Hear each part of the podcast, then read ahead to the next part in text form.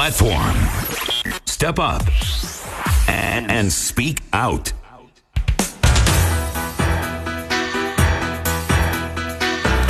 Aseli Chenajane Bahlabezilo. What's up? Uh, How are you doing? ZFM Stereo, my station, your station, the hardest radio in town. The name is Larry Kwirerai here on the platform.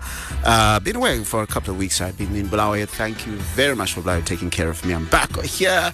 And uh, and I was uh, just telling you of the frequencies you can listen to on us on 106.4 here in Harare out of Bulawayo. It's 106.7 in Chivu, one, uh, 99.8. Uh, Kama TV Wangi, one, uh, 105.1. If you want to listen to us over the internet, it's www.zfmstereo.co.zw.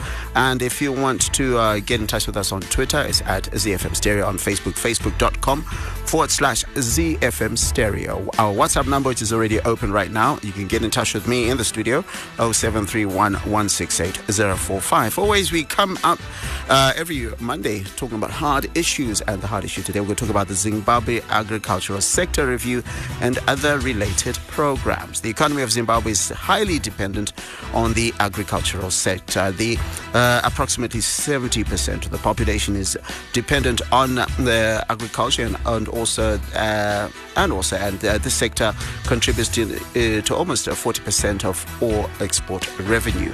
Now, in recent years, the government has joined hands with the private sector and non-governmental agencies to uh, develop different agricultural uh, schemes. Uh, the uh, agricultural schemes are mostly aimed at the uh, efficient use of resources. The scheme is known, known as, is popularly known as Pfumvudza, and it was largely promoted in 2020 and 2021. The result of the, of the, of the same is visible. Now, Zimbabwe's horticultural uh, exports in 2021 ended up at uh, 64.6 million, uh, reflecting a 6.8% increase compared to uh, the 9 point, 59.5 million recorded in 2020. In the studio today, I've got Prof, Professor Obert Jiri, the uh, Chief Director, Agricultural Advisory and Res- uh, Rural Development Services in the Ministry of Lands.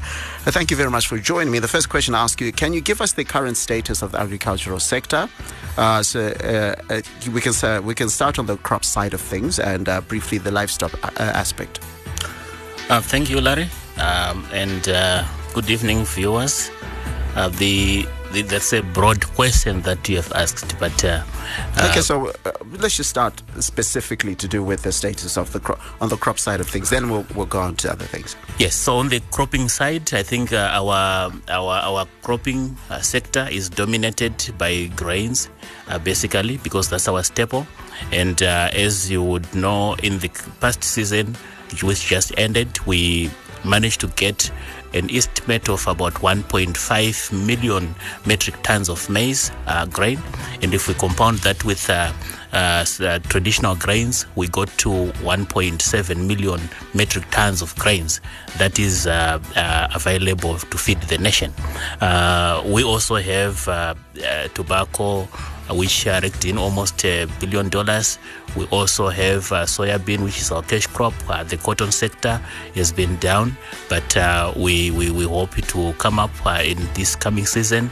We also have uh, the horticultural sector, which is uh, uh, coming up as well, just like you have said.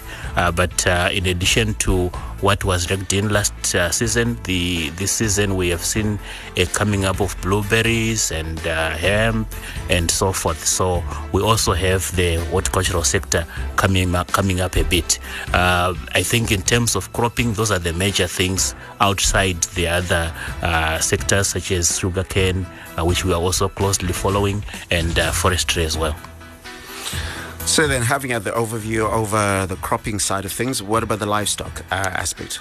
Uh, the livestock sector is dominated, uh, as you would know, by uh, the beef sector. Uh, currently, we have 5.5 million uh, beasts that are out there, which uh, combine both what is available commercially and what is available in the rural areas. So, so, just to be clear, that's uh, specifically cattle. That's specifically cattle. Uh, we also have the dairy sector, which is also a major, major contributor. Uh, in terms of uh, the head count for the dairy sector, we have about 47,000 uh, dairy milking cows, uh, and uh, those have contributed in the past season about 79.6 million liters of, uh, of, of milk. uh, the country requires definitely about 120 million liters per year. So we still have quite room for growth there in the dairy sector. Uh, we also have the poultry sector dominated by the broiler uh, sector, which is uh, uh, you know, for the fast foods and so forth, which which is uh, also dominated by major players which are in the country. But we also have quite a bit of roadrunner or rural indigenous chickens coming up. Uh, uh, so that's the poultry sector. We also have the piggery and the small ruminant sector dominated by uh, goats and sheep on the on the smaller side. The other non-significant uh, uh, animals include our horses and donkeys, which are significant in, se- in certain parts and sectors of the country.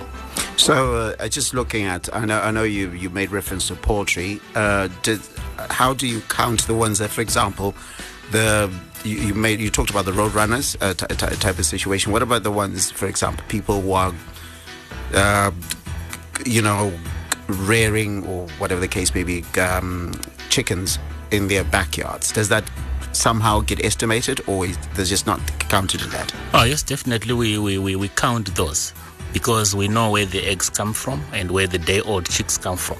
So we count from where the the sales from the day-old chick uh, manufacturers. 0731168045. Get in touch with me in the studio. Let's have a discussion on this. Just uh, we'll talk about this, uh, the agricultural sector review and what the status of things are, and of course what the plans are going forward. Now, uh, having looked at that, um, we, we, talked about the, the cropping aspect. The the maize yields in the country in the last year were 2.7 million tons from reporting we received, which is uh, triple the ha- harvest from 2020. Now, what is the status for 2022, and what is the plan plan to continue with that trajectory? Uh, so for 2021-2022 season. Uh, the maize yields were, were, were, definitely down, and our total yield, our total grain um, uh, production was 1.5 million tons. That's for maize and that was definitely a drop uh, of about 43 percent from uh, what we what we what we got in the previous season of 2.7 million tons. Uh, obviously, owing to, to, to, drought and the climate change situation that that that is uh, obtaining in the country, but also across Southern Africa and indeed in the world. So what it has shown us, uh, the the performance of the last season, is that uh, climate change is real, and there's need for for us to to climate proof not only the cropping sector or the maize sector, but also other other sectors as well.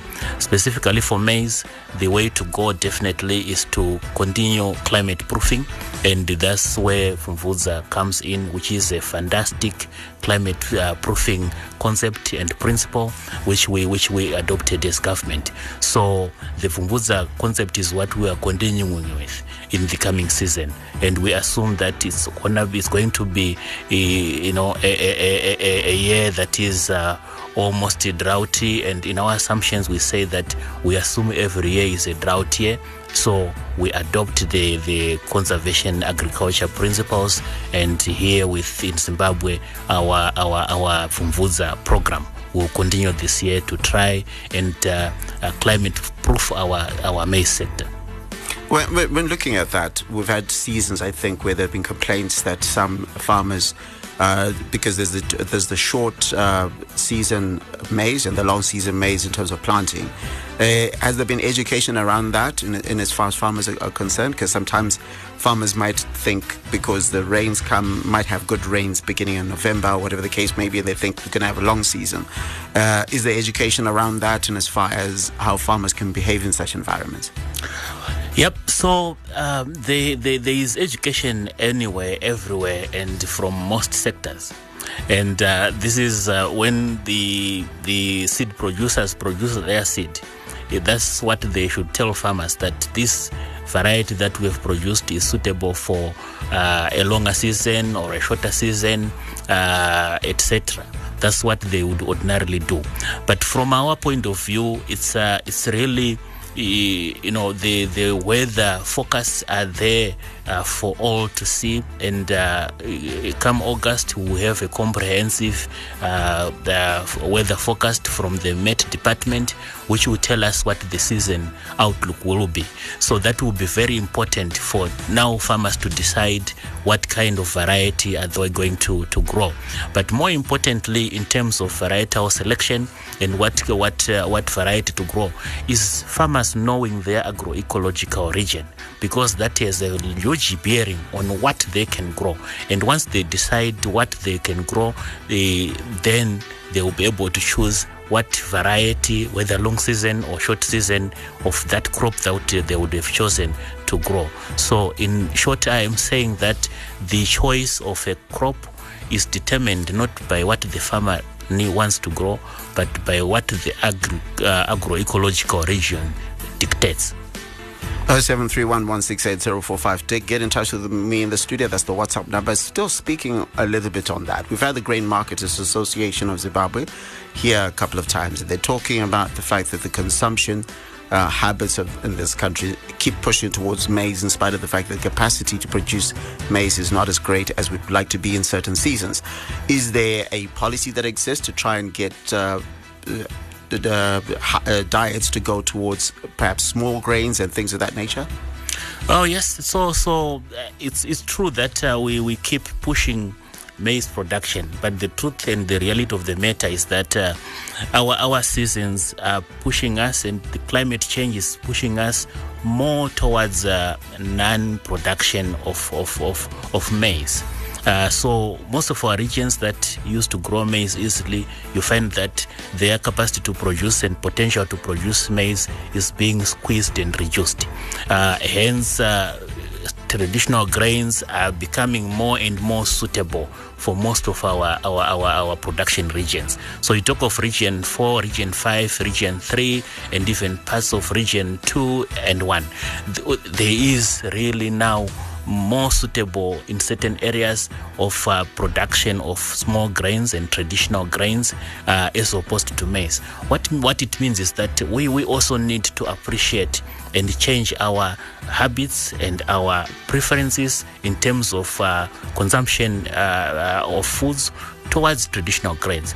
Uh, in fact, the traditional grains are more healthier than than than than than, than the maize. So really it's a matter of the population and the populace being educated in terms of the benefits, the health benefits of traditional grains, our sorghum, pearl millet, and rapoko.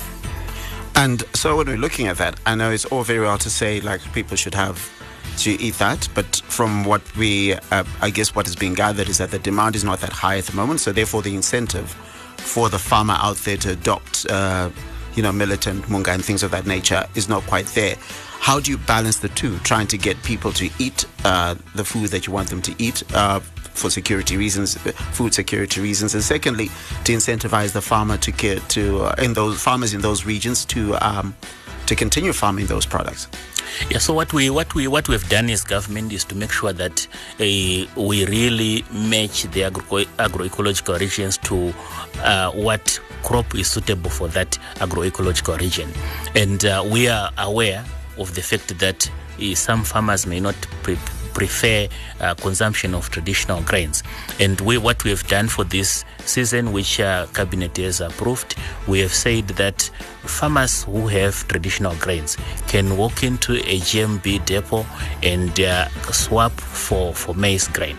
And that is quite acceptable. So that grain swap program is really already underway and instituted. So farmers can easily and freely grow traditional grains. Because we know that uh, farmers are worried about market and uh, uh, you know where they would dispose of the traditional grains. But we are saying that every gmb depot is available for intake of traditional grains and then you can swap for what you prefer to to to to, to eat. Uh, secondly we have also just on that so that uh, before i forget this aspect is it based on what value is it is this being done? Is it is this on dollar, uh, uh, cost value or is it based on weight value? How does it work? Uh, it's, it's, it's, it's, basically on uh, on dollar value. So, and we are saying that once you go into a GMB depot and you have a ton of uh, of maize of uh, of traditional grains, you get 1.2 tons of, uh, of, of of maize. So that's the ratio that we we, we have used. So you can pick up the grain uh, in that ratio from any GMB depot. So what happens if somebody says, okay, uh, I'm, uh, it's not necessary for my, my consumption. Maybe they want to resell that to, you know, to, to, to maybe to millers or whatever the case might may be. Is that an option for them or is that only for, for their own cons- consumption? We would uh, want farmers to uh, prioritize their consumption. And uh, we all we obviously have put in place measures so that we don't get that facility abused by, by those who might want to, to, to abuse it. Okay, clarity there. Uh, the, the, second part you were saying. What? Oh, yes. So uh, we have also said uh, there are prob- problems in uh, uh, production of the traditional grains, which is also one of the deterrents of uh, farmers getting into production of traditional grains, particularly um, mechanization and processing of these traditional grains. You would have seen in the past few weeks we have rolled out some shellers to help help farmers process on farm some of the traditional grains. Uh, we have also now upped the game towards control of quelea beds, which are normally problematic when farmers grow traditional grains. As you know, in most of the areas that uh, uh, grow sorghum and millets and so forth, uh, quelea beds become very problematic. And we have instituted a, a, department, a whole department, to deal with these migratory beds uh, uh, so that the yield of farmers is protected and is saved from uh, from from destruction by quelea beds. And now to the consumption aspect, uh, is there anything that they've been done for to, to encourage people to uh, uh consume these traditional uh, grains?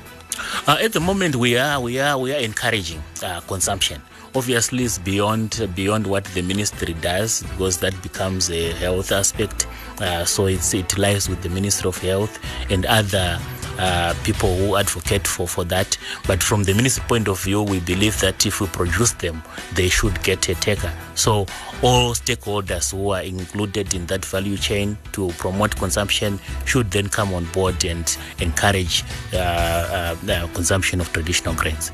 But I mean, I would think there's an intermin- there would be an interministerial approach to this, given the fact that, as you say, in the amount of land that is available for growing maize is being reduced. So, as a policy, I would imagine the government would like to move towards uh, a space in which, like you, you find in, in, places like Nigeria and all those other countries, they don't consume as much, uh, they don't rely as much as maize as we do because they have got they have a reliance on the, on what you call it on their traditional grains. So, I think the my, my, question is there a deliberate approach that is interministerial with your ministry and, and other ministries or an intent to do that uh, yes, I think where we've started is the Food and Nutrition Council, which is already a, a, body that was set up and that uh, looks at various foods and various interventions that the government is doing to, to make sure that we have food and nutritional security. And the nutritional security is definitely uh, part of what traditional grains can, can provide. So that body is already there and it's interministerial uh, and uh, various players are involved there. So that's a starting point that is already there now. But I think we need to do more in terms of promoting uh, consumption of these and uh, you know really advocating for, for consumption of these. So there is still room for really us improving uh, and to move away from uh, just consuming uh, maize to also prioritizing and consuming more of the traditional grains. Oh, you've got me on one aspect. Um, Bambaila is not my thing. In Bambaila. bread is something from the past for me. So then the question, uh, then, speaking on the aspect of bread, what is the current status when it comes to wheat? Oh, so for, for wheat, we we we have, um, I think you know already that we've broken the record, uh, uh, the, the largest ever hectare that uh, is, has been produced in the country. We, we produced that this year. So we are sitting on uh, slightly above 78,000 hectares. I think the nearest was in 2004 when we produced about 70,000 hectares. So already we are moving towards really making sure that we have uh, uh, enough wheat just like my my my my uh, permanent secretary says, he says we need to be wheat and flour self sufficient at all costs. So this year we really went all out to produce uh, wheat so that we can have, uh, you know, we can reduce the amount of wheat that we import for, for bread making. But uh, so once we had that wheat on the ground, what we are doing now currently is to make sure that we, we really get the most out of it in terms of agronomics. So we are pushing that farmers irrigate, farmers, uh, you know, put the right amount of fertilizer. And for most of, uh, for all the wheat that we have produced on the government side, on the private sector side, and supported by banks, the fertilizers for that is available. And we are teaching farmers how and when to apply these. And so far, so good. The wheat is looking fantastic out there. Uh, we are also, you know, wheat is also affected by quelea beds. And in the same vein, we have also, you know, we are going all out to make sure that every roosting sites of the of the quelea bed is known and reported. In fact, we have a hotline where anyone who has seen these beds can report and our teams just go out there and assess. And i can assure you if there is a, a, an avalanche of these beds we're even prepared through falcon air and other other other players to go into the air using elopreds to to to just bust these beds so we want to protect our wheat yield at all costs this season so that we have uh, bread uh, self-sufficiency. Uh, do, uh, do you have that number? Oh yes, mine also is on that number, but I can give you the others. But mine I can give you already. It's it's one of the hotlines. Okay, so just just for for for, for the person sitting at home wondering what the that hotline is. Uh, seven seven two five two eight one seven eight. And one more time. 0772 528 178. We'll try and give it to you a, a little bit later and probably or during the break try and get the other numbers so that someone who might not know that this uh, hotline is available might be able to help. You might not even be a farmer, but you might know that a couple of birds are going that way. So I want I want to assist. But sorry, I interrupted you. Carry on. Definitely, and uh, also in terms of of of, of substitutes for for bread. Uh, you talked about mbambaira and uh, sweet potato. So, so yes, our horticultural uh, section is also busy on that. Uh, we have, I think, rolled out 2. million vines of of, of uh, sweet potato already, and we are continuing with that program so that people have access to good quality uh, planting material for for for sweet uh, potato, and that is already people know that that is a very good substitute for bread and it's also healthy. So just to be clear, I don't have to move away from my sweet potato just because you got now got a lot more maize. I can still carry on my sweet potato. Oh yes, yes, you can. Oh, seven three one one six eight zero four five. So now, uh, I know you mentioned it in passing. How important is it that we've got at this milestone? The uh, the the the, the record breaking yes. wheat hectare. Yes, Besides the fact that we can say, look, the land resettlement is working. Can you see people are farming and it's it's happening? What does it mean for the country? The fact that it's happening. It's it's one of the key things that we we really appreciate. Why, how we came up with this milestone is because uh, the, the, the government came up with a policy which says that for those processors who use uh, certain raw materials like wheat, they should be able to produce at least 40% of their consumption.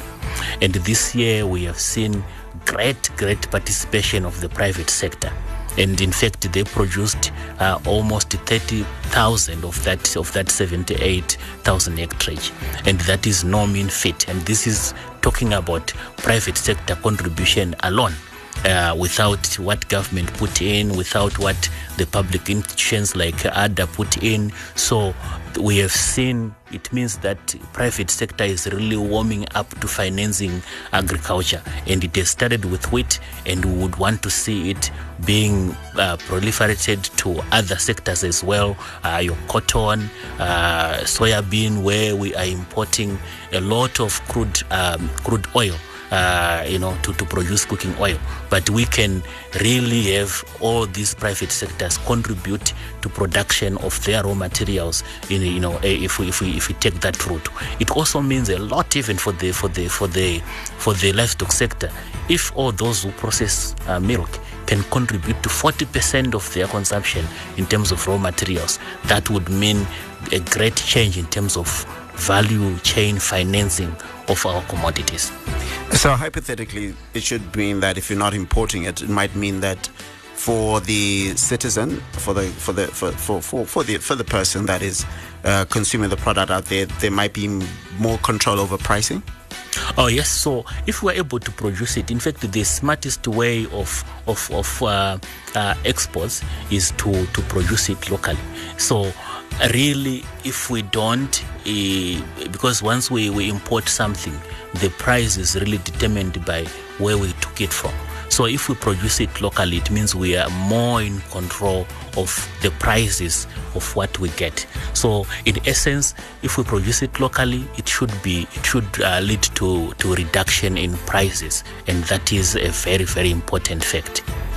Uh, 0731168045. Uh, that's our, our WhatsApp number. We're going to take a quick break. When I come back, I want to see what's what's happening with the next farming season. What are the targets? We're going to talk also about uh, the sector as a whole. How is Pfumvudza going to do? Talking about places uh, uh, in terms of land uh, uh, possessions and so forth. We want to know what the policy is with the government at the moment. I'm in the studio at the moment having this uh, wonderful discussion with Professor Obert Jiri, who is the Chief Director, Agricultural Advisory and Rural Development Services in the Ministry of Lands. You listen to ZFM Stereo, my station, your station, the hardest radio in town. The hits. Live here.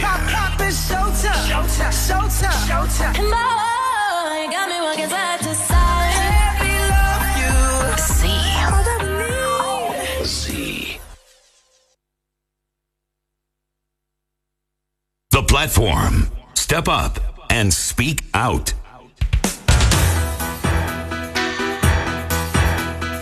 The station is still ZFM Stereo, my station, your station, the hottest radio in town. It's uh, just before, it's one minute past the hour of 8 o'clock. I'm here with you until uh, 8.30 p.m. My name is Ladi Kwidarai. Coming up afterwards is Chilla with Our Story from 8.30 until 9. And then, of course, Kimball Rogers will be on a little bit later. So, um, now let's have uh, let, us talk about we've talked about what's happened what's the plan for the uh, upcoming season what are we doing and what uh, are the targets Um, so in the coming season, in terms of our our our agriculture, uh, for for the cropping side, we are looking at uh, we are targeting two million hectares of of, of maize, and uh, uh, we are, our average yield that we are expecting for the coming season is 1.5. So our our ambitious target is to produce th- three million metric tons of uh, of uh, maize. Uh, that is, you know, segregated in various sectors, and obviously the Pfumvudza uh, program is is key in there. Under the Pfumvudza program, we are targeting about 560,000 hectares that we are targeting under Pfumvudza, and this is um, spread across 3 million uh, households that we are targeting this season with uh, with each, each each farmer each household uh, contributing certain um, uh, plots under Pfumvudza and if- obviously on those Pfumvudza plots that they have there is a maize uh, uh, plot there if they are in the correct agroecological region. So uh, we also have targets for the other crops and for the other sectors as well. So Pfumvudza is one sector that is uh, contributing 560,000 hectares. What does that, what does convert 560,000 hectares contribute to in uh, um, mean in tonnage? Oh, so that's 560,000 uh, uh, hectares times 1.5. So Okay. that's, uh, yeah. So roughly about say, One 700,000 point- No, one, times 1.5. 1.5. So yes, that's roughly about 700,000. Yes. Uh, then we also have uh, the private sector who, like they did for wheat, we they also have a target out of that two two million hectares.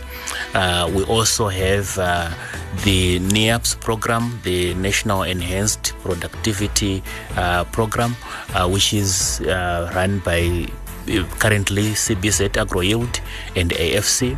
So those are also uh, we also gave a target for for NEAPs, and then we also have uh, you know uh, other other programs that may come on board. So we have segregated so that we better target uh, this production. So we engage all these NEAPs, we engage the, the private sector, we bring them together and we, we, we engage them so that already they are aware of what their targets are. More importantly, we also go out and target each and every uh, uh, of the eight uh, um, um, agricultural provinces. And already we have met with all the ministers of state and uh, uh, devolution in the various provinces and the the and the various uh, players in those provinces.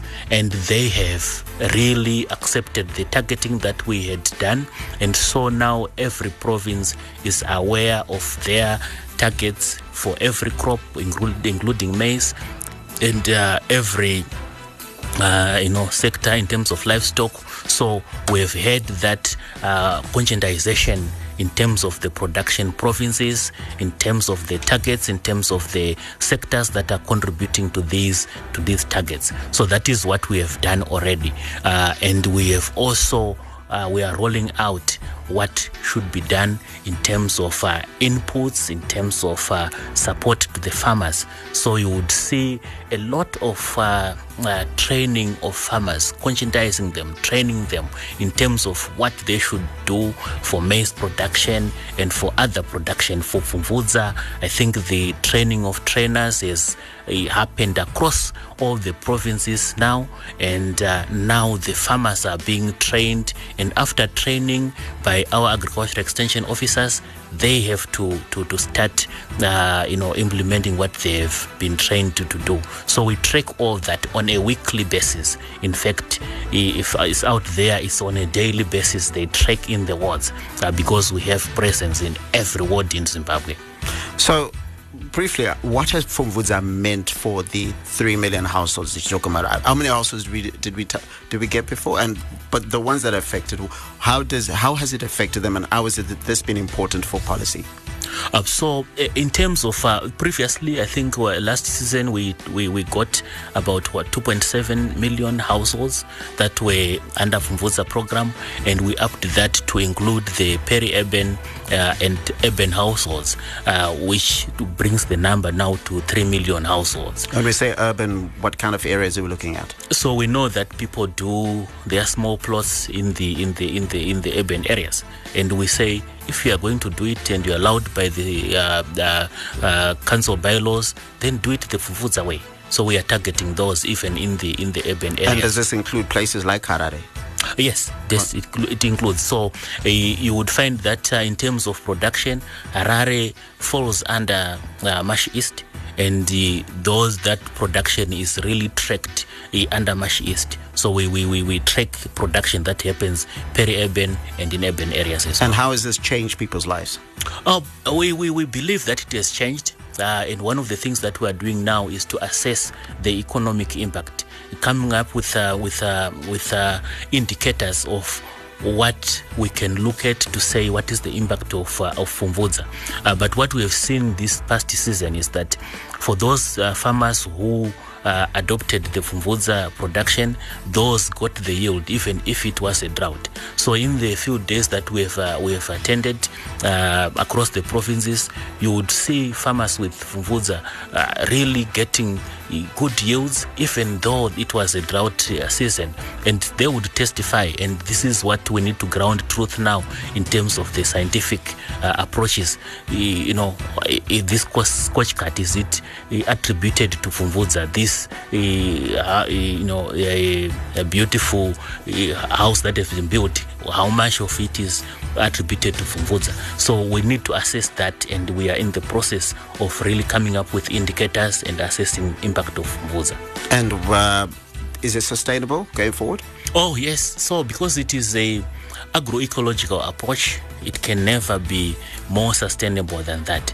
So what we can only do is to improve, maybe come up with uh, with uh, with uh, uh, you know little mechanization to to reduce the drudgery.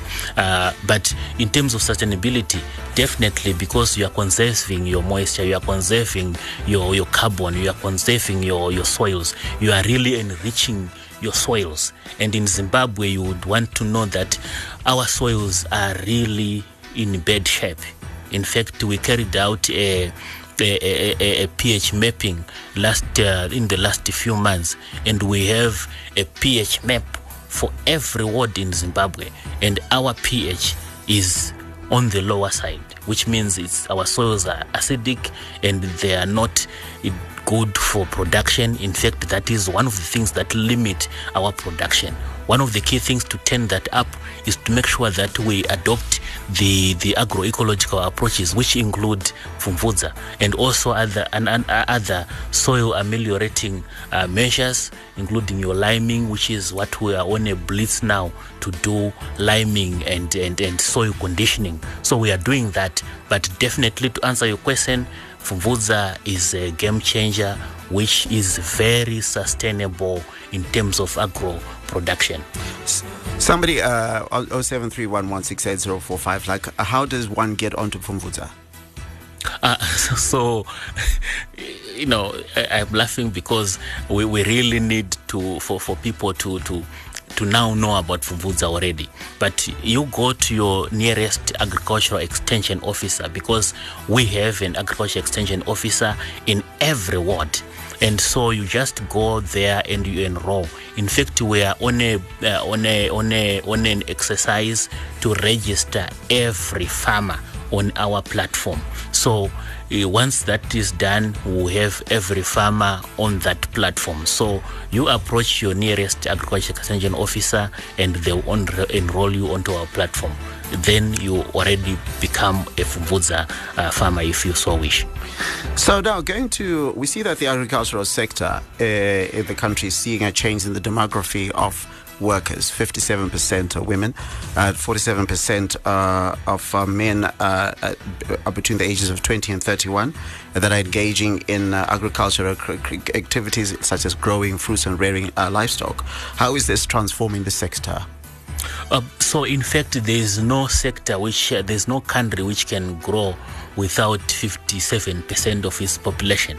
Or I think in terms of demographics, women contribute more than 52%, and that is, you know, there's no country in the world which can grow without 52% of its population. In terms of the youth, I think that is even more.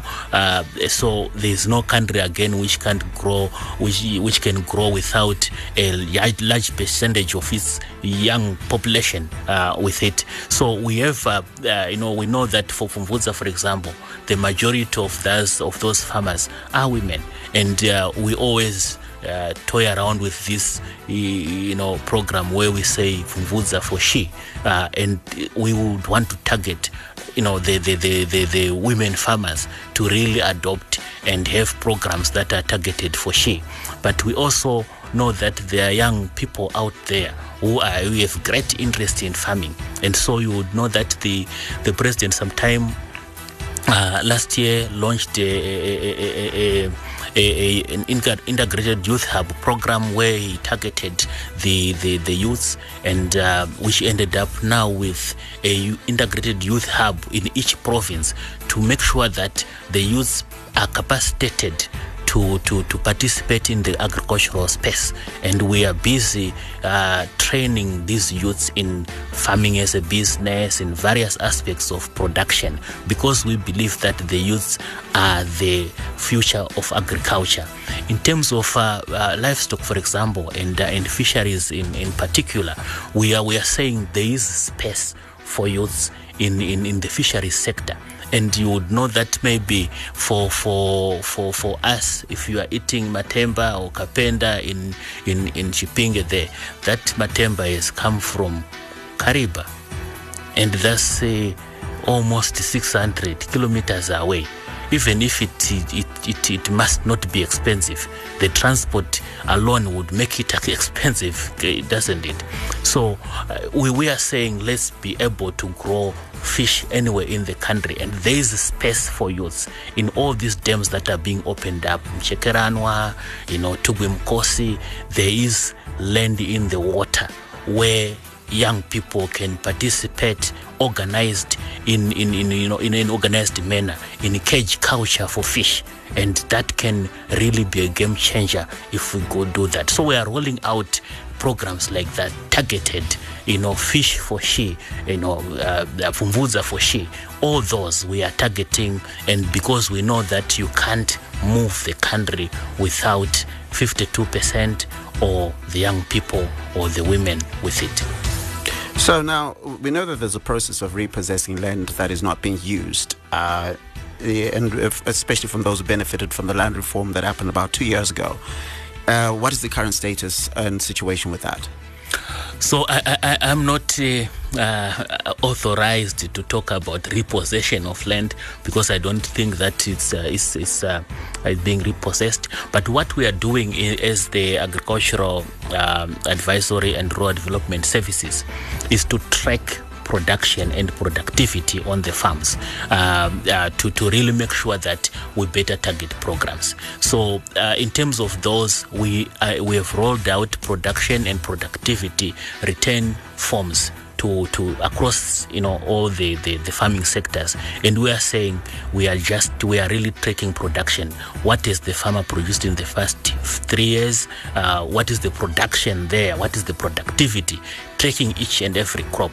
And what are the challenges? So that we are able to to really see some person may be are not able to produce effectively because they actually lack machinery and so and then we know this farmer is passionate about farming but they lack machinery. So we then better target uh, our, our our mechanization uh, uh, department to make sure that they they they assist that particular farmer. So repossession no but uh, you know helping farmers to produce and to increase productivity yes.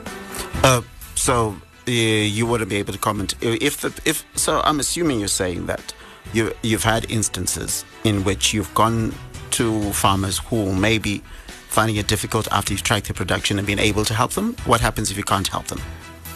Uh, so normally, if if someone is passionate about farming, we would be able to help them. We have not come across any instance where a farmer has said, "Hey, I don't, I, I cannot, I'm not able to farm," because everyone who got a farm, they really are passionate about it, and we are able to help them. Uh, so that exercise is still ongoing. So we may not have reached every farmer, uh, you know, uh, to, to, to be able to help them targeted, uh, you know, helping of the farmers, as it were. So in this instance, you've not had situations in which somebody has been has not been able to be helped uh, if they've needed help, and th- therefore, in this instance, you've been able to get people who were, were in instances where they were not producers to start producing. No, we have not come up with an instance like that. Uh, where we have uh, actually assisted in some cases is where the farmer says, I don't have capacity, but uh, if you find someone with capacity, can you please help? So we have rolled out the, the joint venture program where those JVs, uh, you know, have really, we've paired those with land and but with uh, with uh, challenges in production you, versus those who are willing to invest and who don't have access to land. So we have paired them and uh, you know supervised JVs for so that we can have productivity on on those uh, farms and those pieces of land. So how do you do, create a system in which those with money do not take advantage of those with land but no no resources? Because often in in Zimbabwe, money is seen as being uh, a, a supreme above the product. So this is why we are a government because our legal department really supervises the, the, the, the institution of the of the JV contracts. So we, we, we protect the investment, we protect the farmer, and we, we, we do protect the investor as well. So there are no abuses there. You know, cases you have talked about in a case where the, the one with money or an investor takes advantage, but there are also cases where the farmer might might want to say, you know, the, the investor has invested and then they say, oh, you know, now I want to utilize my land. when the investor has, has done much investment. So the, supervising these JVs really makes sure that we protect the investor, the farmer, and the investment. Can a farmer who believes they need assistance voluntarily go to ARDA? Oh yes, I think ARDA has um, has, has approached. Uh, is actually uh, advertised to say uh, those people who want JVs can with ARDA can come through. So that is a voluntary exercise. They can willingly do so. And is this one of those where there are proposals for different types of JVs? If you don't agree with it, then you don't go along with it, or is one of those where it says these are the JVs that are available, take it or leave it? No, so uh, ARDA is a different institution. It's a it's a parastatal. So they they would uh, have their uh, you know uh, ways of JVs, uh, but I know that usually they, they, they, they are you know suitable for most cases. With the ministry at large where we are dealing with all the farmers and uh, you know various investors there we also really suitable. What all we do is to set the table for the two parties to agree. And then once they have agreed with obviously uh, you know guidelines we then say we then supervise and make sure that what is what they've agreed to do is is agreed is is done And so, looking at this, would this be the way that sometimes the private sector can get invest? You're talking about that 40% that you're talking about, um, that if that they need to invest in their own uh, raw, raw materials. Is that an avenue that the private sector can take advantage of getting into JVs with with uh, those with the land uh, through ARDA? Yes, the JVs are definitely the way to, uh, you know, one way to go. So through ARDA or through uh, the ministry, you know, at large, uh, you know, without without ARDA, because not all farms belong to ARDA.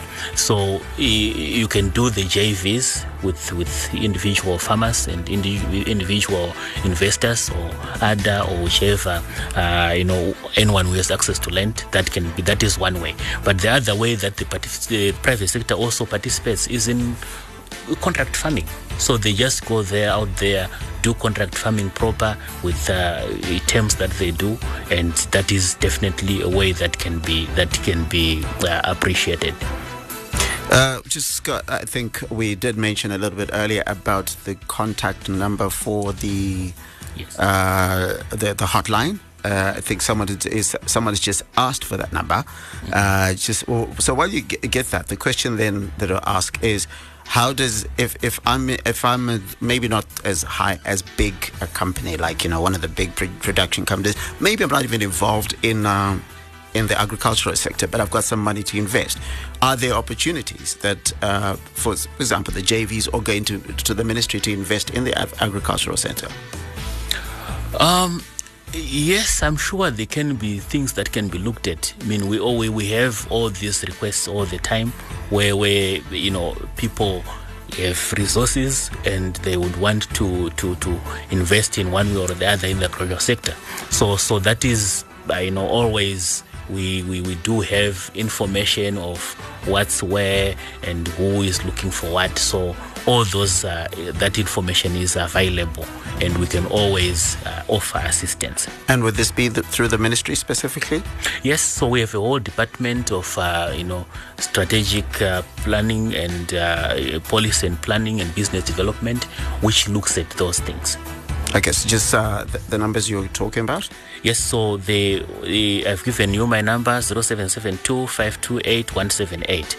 Uh, the specific number of the, the director responsible, uh, which, which is the hottest line, is 0772 868 804. So just give me both of those again.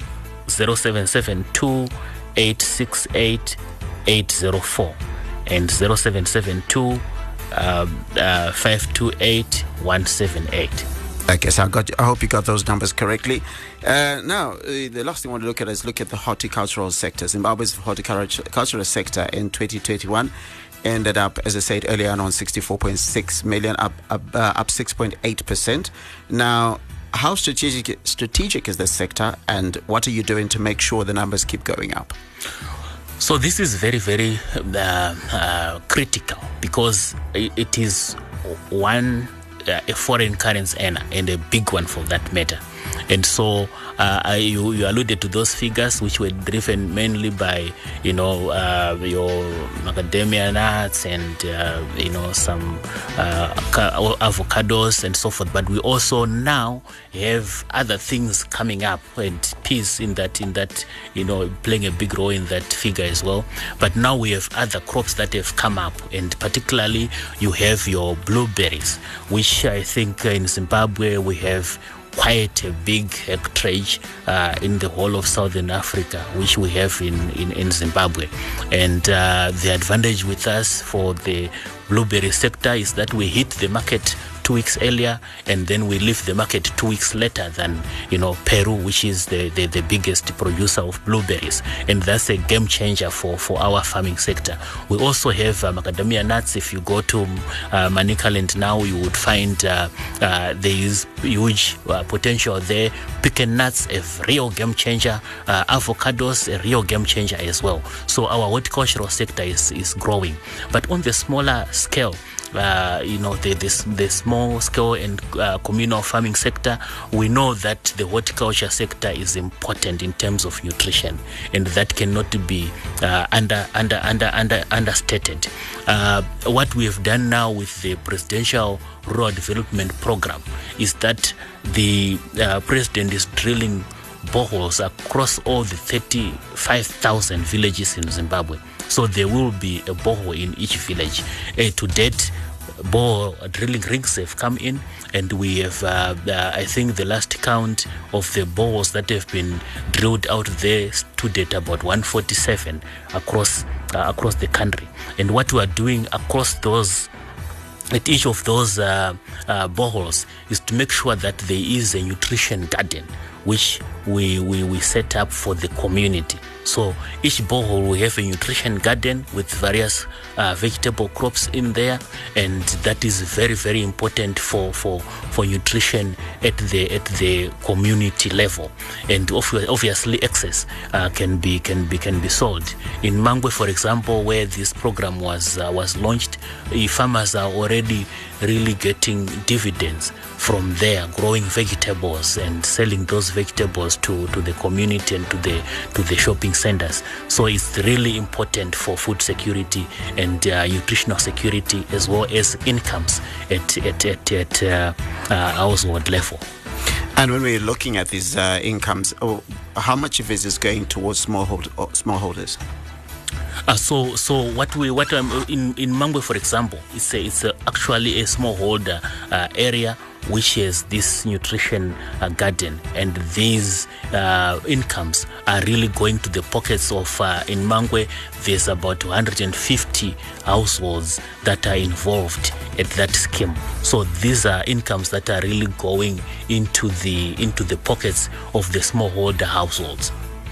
The- So, so, sorry again. These are going to the pockets. The small. This is in Mangwe. How, how how is this being replicated elsewhere? Yes, so now uh, what we are doing is at all the sites where the boreholes are being drilled, there will be and there is a vegetable garden that will be producing vegetables commercially. Not only vegetables, but a fish pond will be there as well, and also catering for, for, for livestock in terms of water. So those incomes from those communities, that village, will go to the pockets of, of the of the villagers.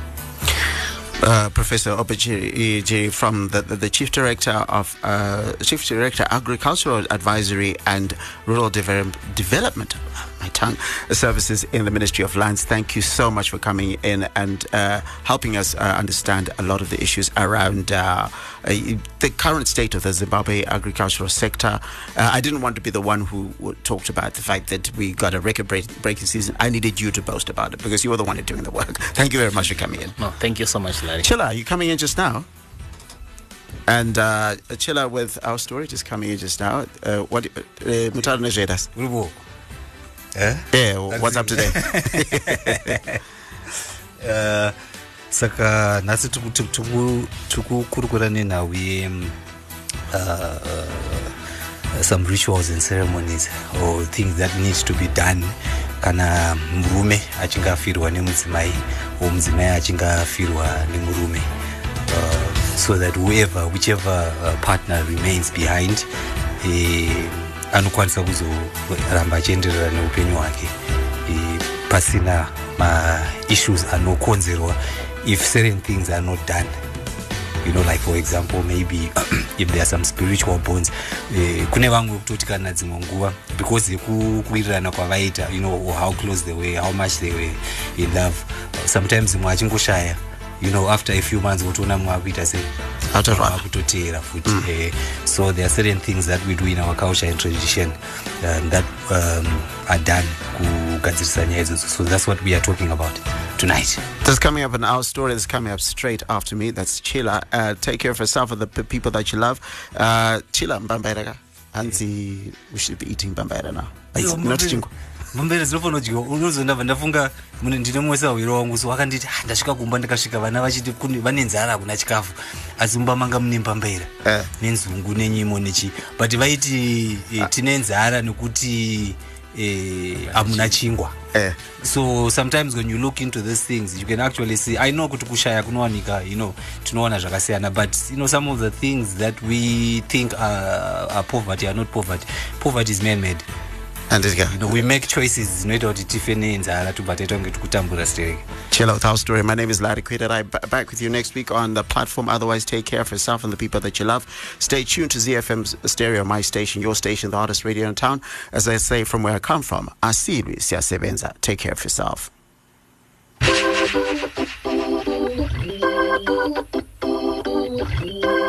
Thank Thank